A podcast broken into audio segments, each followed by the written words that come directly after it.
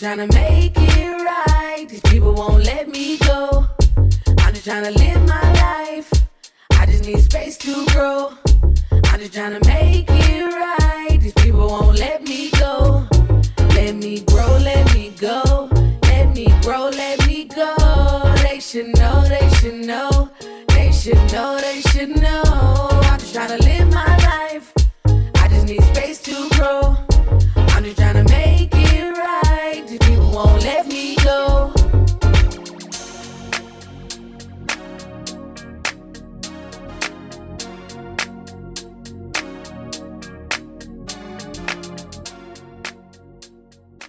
Welcome to the Tea with Bree. I'm your host, Bree. Thanks for listening. The Tea with Bree podcast is focused on deep, honest, and vulnerable conversation. Each week, I sit down with a different guest in order to have those conversations. Every week, we'll start with my guest's bio, an intro into how we know each other, and then we'll go into a deep dive conversation about whatever topic they brought to me that week. This week, I am joined by my guest, Ash Hall. Ash Hall, uses they, them pronouns, is a native Houstonian who became involved in social justice advocacy in Texas a decade ago. After discovering their own queer identities and finding community with others facing oppression, they went on to graduate with a BA in psychology from the University of Texas at Austin in 2013. Ash's previous work includes Representative Celia Israel's campaign, the Gay and Lesbian Victory Fund, Equality Texas, and Representative Victoria Neave's legislative team. Today, they serve as the digital coordinator for the Texas Civil Rights Project, the Democratic Precinct Chair for Precinct 242, and as the chair of TCDP's Legislative Work Group Committee. Ash is committed to reaching justice for all marginalized communities and changing cultural norms in favor of compassion and equity. Hello, Ash. Hello. So excited to have you here on this beautiful Saturday morning. Uh, likewise, happy to be here. We've been trying to schedule this forever and it's finally happening, and I'm very excited. So here we are. Excited too. Um, I'm trying to think how we first met. It had to be, I think, at an NLC event, maybe like a year or two ago. I think it was. We have we only been friends for a year. I know it feels much two. longer. It's been two. We met in 2019. It's been two. Okay, You're right. almost two. You're right. I was like, it can only be a year.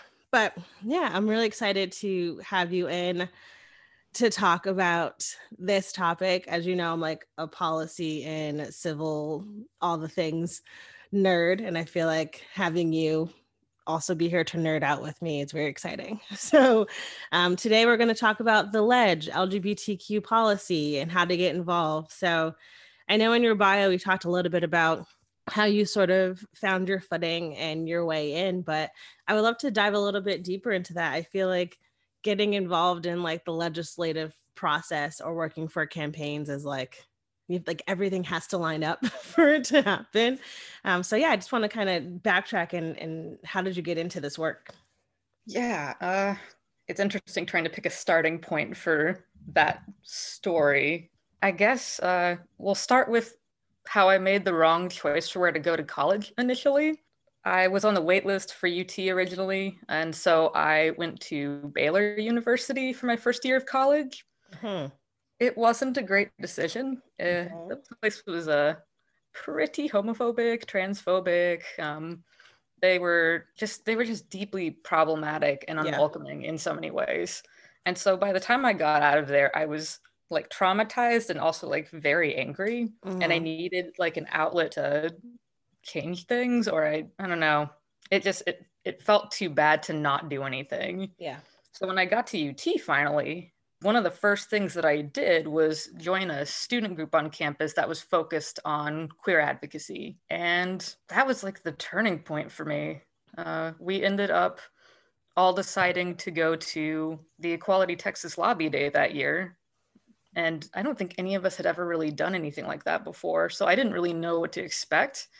Um, but there was a workshop that taught you what the legislature is like, how to talk to legislators, um, what kind of bills were up for debate, that sort of thing. And I kind of fell in love with it. There was just there was something really satisfying about sitting down and talking to different kinds of people and like getting a sense for where folks were on the issues. And yeah, even though that was only supposed to be for a day, I did not stop uh, coming back to the Capitol after that. yeah, I ended up befriending people in these offices and trying to help them pass bills and the like. And yeah, so that ended up going on for years. In fact, it never really ever stopped. Uh, as for campaigns, that actually happened kind of separately from the legislative work. I had graduated college and I was struggling to get into like a DC nonprofit job. I had very lofty goals at the time. Um, but time went on and it was very difficult to break in. And so I turned to some folks I'd done an internship with and asked them if they had any advice. And they said, well, there's this Latina lesbian running for state representative uh, in your city. Uh, why don't you go and see about working on her campaign? And that was Celia Israel. And I started out as a canvasser. And then a couple months later, I was her field director. And then she went on to win and has since stopped a lot of really bad legislation from passing. And so I consider that one of the nicest things that I've done for Texas was getting her into that position. I I would agree. Yes. Um I also want to talk about like what is lobbying? I feel like so much stuff happens in the legislature but none of us know until it's too late and I don't think that's done on accident. Like if we look at when lobbying, like what time it takes place, where it takes place, how daunting it is for people, how do people lobby, what does it mean to lobby? Um, so just like I want to like break this down completely for folks who maybe have never even heard of it or are looking to get more civically engaged. I know for me, I'm I just started another show with my friend Kelsey where we're going to talk about the Texas Ledge, and so we've all we've we both know like nothing. So we're trying to bring in experts and know more because we know it's super important. It's the 87th ledge for the for Texas, but yeah, there's just I feel like even as a person who is very civically and politically nerdy, there's still so much I don't know. Um, so I can't even imagine for folks who are just like really getting into it what that means and how daunting that can be. So all of that to be said, let's break down some terms. yeah, absolutely. It's funny. My um my mentor from Equality Texas literally had like two or three slides in his uh, Texas legislature presentation about what lobbying is. And uh, the first slide would show um, like this rich looking person, like white dude uh, dressed up with a cigar dangling out of his mouth. And he's like, This is what most people think a lobbyist looks like, right? And then he would go on to break it down. And I always thought that was funny because I do think that is still kind of the conception of lobbyist and lobbying, right? Mm-hmm. All it really means is that you are talking to somebody who has power to change something in the law uh, and you're trying to change their mind or get them to vote a certain way. That's really all it is. I usually end up calling it legislative advocacy because I feel like that's a little bit easier for people to grasp. But yeah, yeah. to me, those two words, those two phrases, uh, they're synonyms. Hmm. Lobbying is just trying to affect change with people that have power to do so on a higher level. Love that. Okay, so a bill is on the floor. What happens to it? because I feel like there's because like even just me, I just started a job with Austin Justice Coalition, as you know, and they have this Slack channel where we talk about um, education. And so this one person just posted like all of the education bills that are on the floor right now.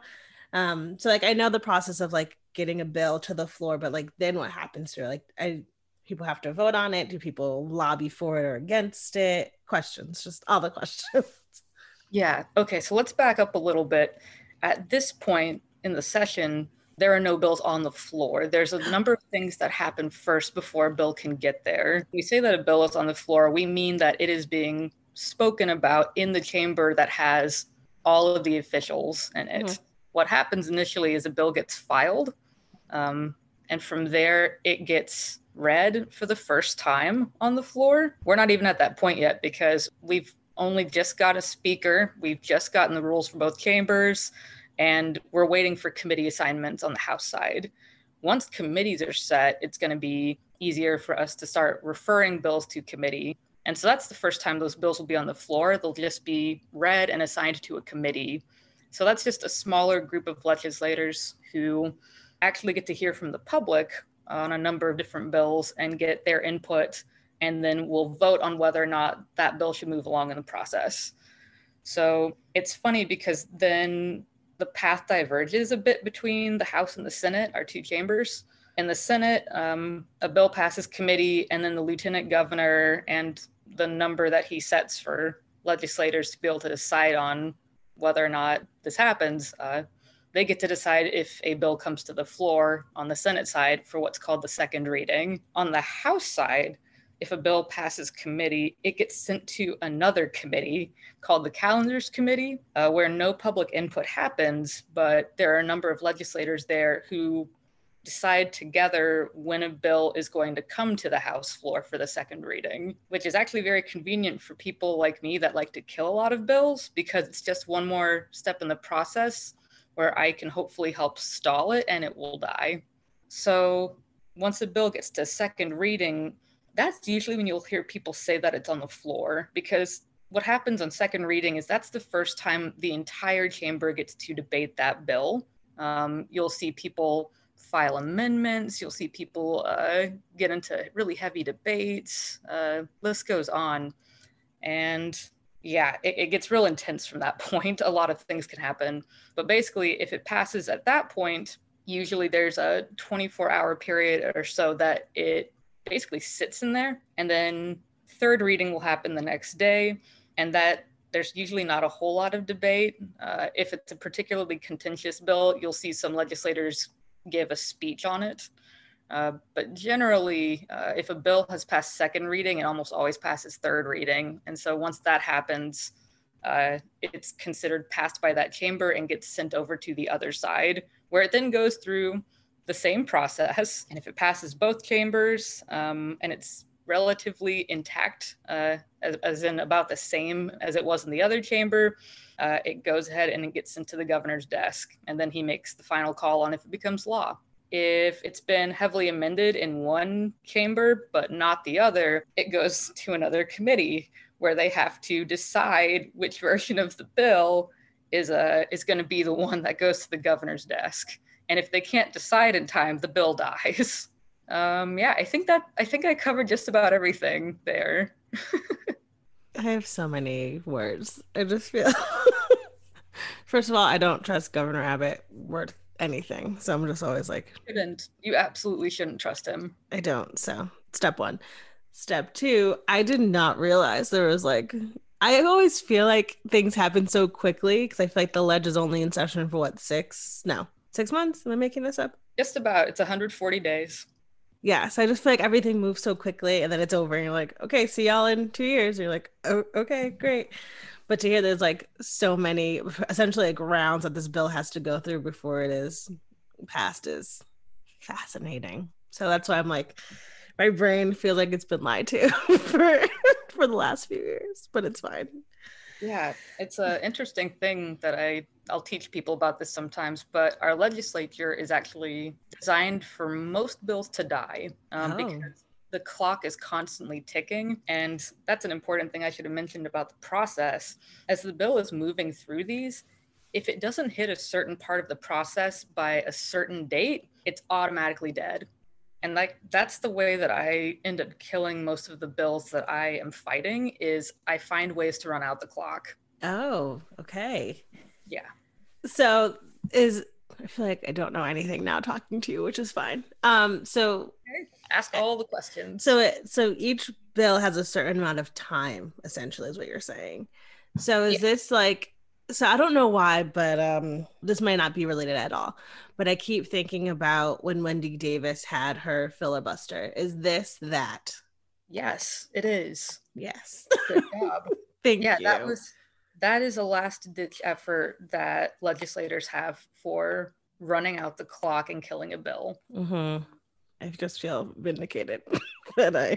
that was awesome. That's what Thank that was you. about. So we've talked ledge, we've talked bills. Let's talk political campaigns. How do people get to this? Like, so Wendy Davis was senator. Yes. Wendy Davis. Okay. And so is it all senators who are on the floor fighting the ledge bills for us? So a few things here. Okay. So our elected officials they don't lobby, even though in some cases they're kind of doing the same thing that we are. Um, it's not it's not lobbying because they're on equal footing with each other. Got it. Okay. So we just call that debating, basically. Debating. Great. Um, and yeah, it won't ever be all of them uh, trying to help us. It's actually, you know, pretty divisive stuff most of the time. Great. It'll usually just be a number of them speaking in favor or against a bill and like back and forth uh, between the bill author and a number of people who either you know agree disagree have amendments etc Mhm. so that's usually what that looks like Okay. uh, in both chambers Now, I have a serious question for you. You're doing all this great work. The world is your oyster. Do you think you'll ever run for office? i would actually like to be a state representative What do state reps do? so that's the bigger of the two chambers in the texas legislature it's 150 people Mhm. I like it more than the Senate, even though the terms are shorter. I'd have to run for reelection basically every other year. But I like it better because of the two chambers, it's more cooperative between the parties. Uh, so there's a lot more respect given to the minority party, which is the one I would be in. Mhm. And there's, I think, more care taken by both parties there in considering what is actually best for Texas. Mhm. And so that's the kind of energy that I would want to surround myself with when trying to decide what kind of rules we should all be living by. On the Senate side, it's kind of more abusive, I think is the way that I would describe it. You have both parties there, but Dan Patrick is such a bully. He changes the rules every session to make sure that Democrats are unnecessary for bringing bills to the floor. He doesn't really like working with them it's kind of miserable. I have a very deep respect for our senators because I can't imagine going through that day Mhm. after day. Um, somehow they do. Uh, but yeah, I would want to be on the House side where there's a lot more collaboration. I just feel like you should run for office. So this was a, this was more of a selfishly asked question. So here we are. Hey, wow, Yeah. thank you. You're you're welcome. Um, yeah, I've been a fan of you for a long time, obviously, since I first came across you and basically internet stalked you. It's fine. Um, and so watching you the last like two years like really grow and do other great things and you switching jobs and going to other really great places. It's like I want Ash to run. I just want to vote for it. I want to just vote for Ash Hall one year on a ballot. So Thank make our make our dreams come true, Ash. Gosh, not asking for a lot here. I'm just saying. We'll see. Um, there's things that I'm waiting on, right? There's two different ways that it could happen relatively soon. Mhm, Um, one would be for my current state representative to decide to run for something else, mhm. uh, which I support her in doing whatever she wants because she's amazing. It's Representative Gina Hinojosa. I would take a bullet for that woman. Bless her. Awesome. Honestly, yeah. Yeah. The other way is we're supposed to be focusing on redistricting this year, which is the process of changing all of our political districts. Austin is pretty well poised to pick up a seat or two because our population has exploded so much. Mm-hmm. If I happen to be drawn to a district that's brand new, then there would need to be an election to fill that seat. So that's the other way that it could happen. Mm-hmm. Fingers crossed with- redistricting, if I can get it out. I, I didn't real I I mean I knew how bad it was, but I didn't think I don't think I really understood until this past year when like Julie Oliver was running and Wendy Davis was running and um Mike Siegel was running and like talking to a friend who actually lived in Mike Siegel's district and we were like looking at what it was shaped like. And I'm I'm a little bit like a little bit more politically inclined than she is and even then we were like talking she's like I had no idea that this person's been in this seat for decades essentially. And just seeing how Texas itself is drawn and why it's no surprise that like essentially Democrats can't win with the way it is drawn right now. Like I think Wendy's district went down like into like Houston and Julie's district like went up and through Killeen. And I was just like the way that Texas is drawn is just disgusting and unrealistic and and also just like so large like to think about how big texas is but you want all these people to do all these things in places where they technically don't really live like yeah they live in these districts but they're if like for example if julie is living here in austin but has to worry about stuff in Killeen. That's like an hour drive. Like she doesn't have a real, you know. So even hearing about about those things and just how ridiculously drawn these maps are and how unrealistic it is for our representatives to know what is going on in the day-to-day lives of people who live all stretched out within their districts. Yeah, gerrymandering, it's the poison to democracy. And yeah, uh, if you look at the way Austin has been drawn right now, you'll notice that we have multiple districts uh, all over the place here that just span out away from us in a bunch of different directions. And that's intentional, um, partially to dilute communities of color and their political power, mm-hmm. partially to dilute the student vote as well. And then, of course, the progressive vote as a whole. So we have been chopped up into a bunch of different districts, and then those districts are then they're they're full of um, folks who would not vote the way that we yeah. would. And that's how we end up with no Julia Oliver and no Wendy Davis. And you'll see the same trend when you look across Texas, um, especially if you look for places that are heavily um, people of color. Uh, you'll you'll see these districts suddenly um, the lines make a sharp diversion over and it'll like cut a city in half. Mm-hmm. It's very intentional. And there used to be a federal block against it through the Voting Rights Act. Basically, you could sue the state government for drawing maps that were racially discriminatory, as many of them in Texas are. Mm-hmm.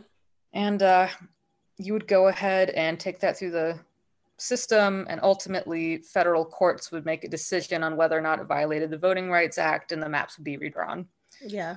Unfortunately, a couple years ago, um, back when it was all Republicans, um, the Voting Rights Act got gutted in Congress. Um, so pieces of it still remain, but part of it was taken out, and that part was the part the, the, the part that says that there's federal oversight over the maps that the states draw.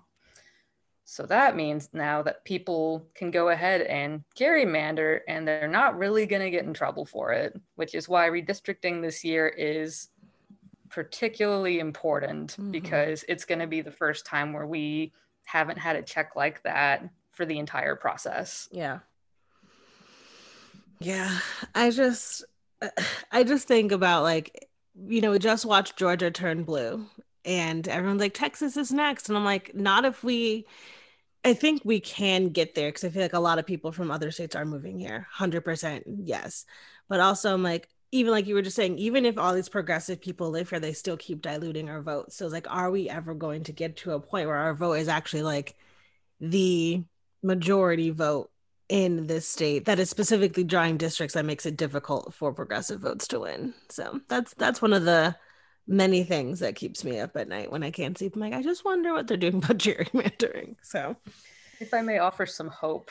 You may. Something that stands out to me is that redistricting last happened 10 years ago, um, Republican controlled. Mm-hmm. And we were never supposed to pick up any power over the next 10 years because the seats were politically gerrymandered in addition to some racial gerrymandering, mm-hmm. which just means that it's harder for Democrats to have power. Um, we were never supposed to gain any seats. Uh, we were never supposed to become competitive. And yet, look what's happened to us in the last 10 years despite the entire arena literally being drawn against us, we've picked up a lot of power in the state house. We've gained enough seats in the Texas Senate that the lieutenant governor keeps having to change the rules. Um, we have competitive congressional races. Despite everything, the shift keeps coming back to a more progressive direction. And I just feel that it is a matter of time before it's just going to be too late. No matter how they draw the maps, they're not going to be able to avoid the destiny of this state. And frankly, I do think that it's going to be something that is more progressive, more moderately progressive. So that's the hope that I have to offer is that none of what we've experienced, especially in the past two to four years, was yeah. ever supposed to happen, but it did. Yeah, you're right. I know. Also, you're going to run for office, so that makes me happier. Um, but yeah, I just, I mean, even just, I tell people like I've been into politics since I was 10 or 11 whenever the Gore Bush election was. That's like when I first got really into politics and have followed local up to presidential elections basically my whole life. Um, so being very into like city council stuff and especially here in Austin we have a 10 or where we have a 10-1 and knowing the people who sit in these seats and I just moved to Greg's district in October obsessed with him um but now you know to see that they're trying essentially trying to get the mayoral election either lined up with the presidential election or there's like a special there's a special election this May for some reason that someone was messaging me about. And so I just always think about like if folks aren't paying attention and how like difficult politics can be and how they don't want people who are low income, people of color, people who are marginalized to or at least it feels this way. They don't want them slash us to know when these things are taking place and that we have a right to say something. And that's why that's why I'm like obviously like everyone's really into voting, but I'm like super into voting because it's like the only chance we actually get to essentially fire these people who don't represent us. So that's my tangent about politics right now. Just like I just want everyone to have access in in pieces that are digestible for them that they understand things in super layman's terms. And i think that's there's this account called the austin common which like just tells you what's going on in the city. Um, I can't remember her name right now, but she does a really great job of like making all these infographics of what is coming up and how to support things and, and when to vote and what what the things on the ballots mean. And I, like things like that, like just making it super accessible for folks to understand. Yeah, no, that's awesome.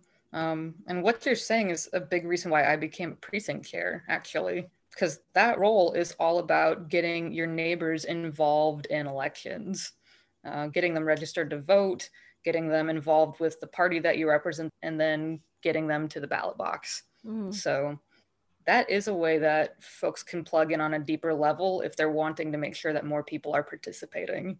Um, and usually that just means reaching out to the um, the party in your area and asking them about whether or not there's a vacancy in your neighborhood. And I mean, even if there isn't, you can volunteer with your precinct chair and like still talk to voters and still spread the word. So, shameless plug that that's a thing you can do. Shameless plug. Yeah. I mean, even knowing what a precinct chair is and what they do is super important. And I don't think I I knew what it was, but I didn't really know until you became one. Again, thank you. Um because it's just like all these things that we don't know exist until like one of our friends are involved or someone you know does. They're like, oh, what does a precinct chair do? So yeah, I just want I just want everyone to be inclined to care. And I think that's why we saw Georgia turn blue. I think that's why, you know, with Beto running for senator. Yes. Thank you. My brain like, can't. Senator. Thank you. My, my brain can't think back that far. It's like 16 years now. Um, um, but seeing him run for senator and then run for president and then him bowing out of that and him starting his um, nonprofit power to the people of like just getting people registered to vote and knowing the importance of voting. And we saw this with Stacey Abrams, shout out to her, of just like taking these opportunities of like losing your race to come back and and see why we lost this race is because not only was it stolen, which I digress from today, um, but just knowing that people didn't know what it meant to be registered, the, their voter rights, like all these different things again that that keep marginalized people from taking office. And you know, this past year with 45 losing his reelection and him saying that the election was unfair and him basically dismantling or trying to dismantle the act of voting that's been around for ever since our country became a country. But it's just so interesting of like how communities of color and marginalized folks are kept from voting constantly. But the one time we actually like figure out how to get our voices heard, now it's now it's rigged. Now it's, you know, it's not safe. It's all these different things. But when you know all these voter suppression things were going on no one saw the problem and don't get me wrong voter suppression has been happening since voting first became a thing between you know only white men who owned property or my white men who had a certain amount of of power could vote. And like we've seen over time how it's changed to be everyone. But you know even now people who were previously incarcerated can't vote. People who you know there's just all these different things that make it so impossible for everyone to actually have the right to vote. And yeah it's just been interesting seeing essentially what a sore loser 45 was which he shouldn't have been president anyway because he lost the popular vote. But I digress. And but you know, here we are. That's yeah. my tangent. and I, I feel I must give you the heads up that he's not the only sore loser we have to worry about.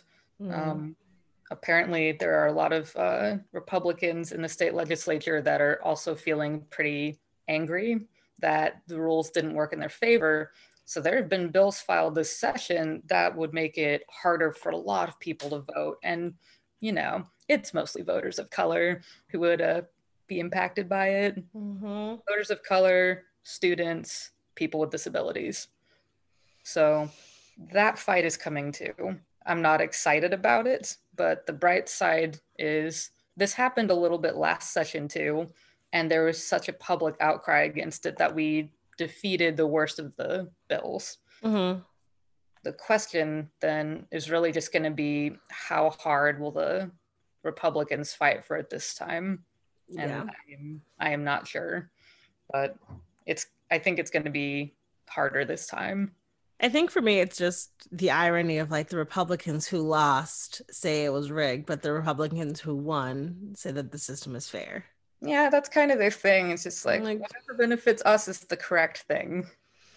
Yeah, like so the other day when 45 was being impeached, the my friend and roommate Shelby, we lived together, so we were watching CNN as we worked, and just hearing how the moderates or the Republicans or the right used people protesting this summer for Black Lives Matter to kind of try to validate the people who attacked the Capitol.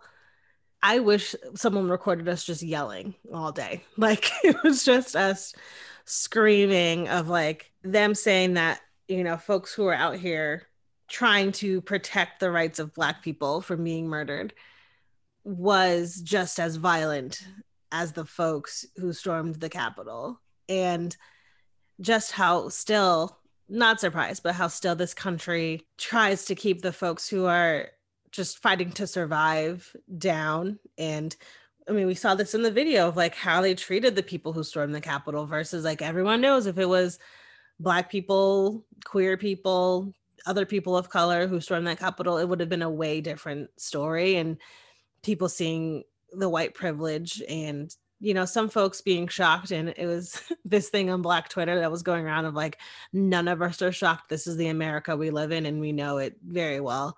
Um just i think a lot of people thought that conservative whites or trump supporters or conservatives period would never degrade the us capitol like that and I was saying to people, I'm like, they literally stole and pillaged land and kept Black people in slavery for 400 years. So literally nothing surprises me. So yeah, yeah. this this is in line with history. yeah, I'm not shocked at all. Um, yeah.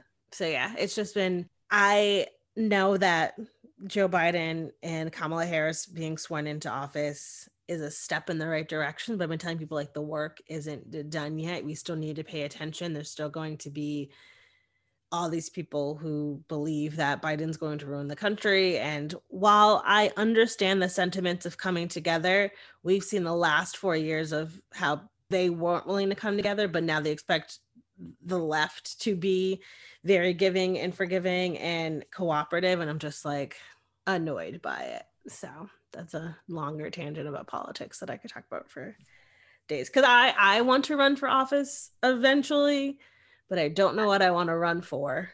Oh, we can we can definitely explore that oh together. Oh I can think of a number of places where you would be a great fit. Great. I'm rooting for you. Yeah, thanks, Ash. Just imagine if we both won, like whatever we both run for, we just like, that's what I want. I think for me, it's just like I want to have the most impact, but I don't know what spot that would be for me. And there's like a lot of times I can talk myself out of running for things. Like I feel like I can't be a state rep because I'm not from Texas, which I know is like a, a, internalized thing. I know the face, thank you. But I feel like as a person who's not like a native Texan, I don't have the right to run for state rep of Texas. No, that's just not true. Okay. I mean, there's lots of people who brag about being a whatever fifth generation Texan or whatever. Um, mm. I think, frankly, depending on your family's history, that's not necessarily a good thing. True. okay, white people. That said, I don't think that that should matter. Like, who cares where you were born, really? Like, it, it's not like that was a defining moment for you and how, you know, that didn't shape you as a person. You were mm. too young. True. Um, what matters is how involved and invested you are in where you are now. And, like, do you know your neighbors? Are you really plugged in and, like, trying to figure out what we can solve together, how we can make each other's lives better, easier, uh, more meaningful. That's what really matters. That's that's that's what running for office is about. Yeah. You know? Well, I thank you so much for chatting with me for informing us on all the different things we need to know about when learning what ledge means and all the information you shared with us today. So I'll be sure to link all your stuff in the show notes. But as you know, at the end of every episode, I like to end with a palate cleanser question, which is what is the best advice you were ever given? Or what is a piece of advice you would give your younger self? Ooh, that is a really good question. Thank you. think maybe the advice that I would have given my younger self would have been about trusting myself more and taking the time to learn how to do that. Mm. I ended up very far behind in a lot of ways because I did not have that for myself for a long time.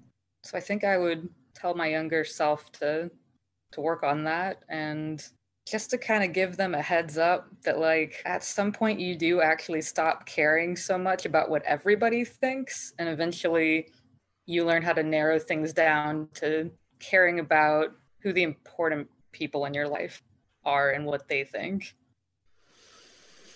And the sooner you can get started on that the better.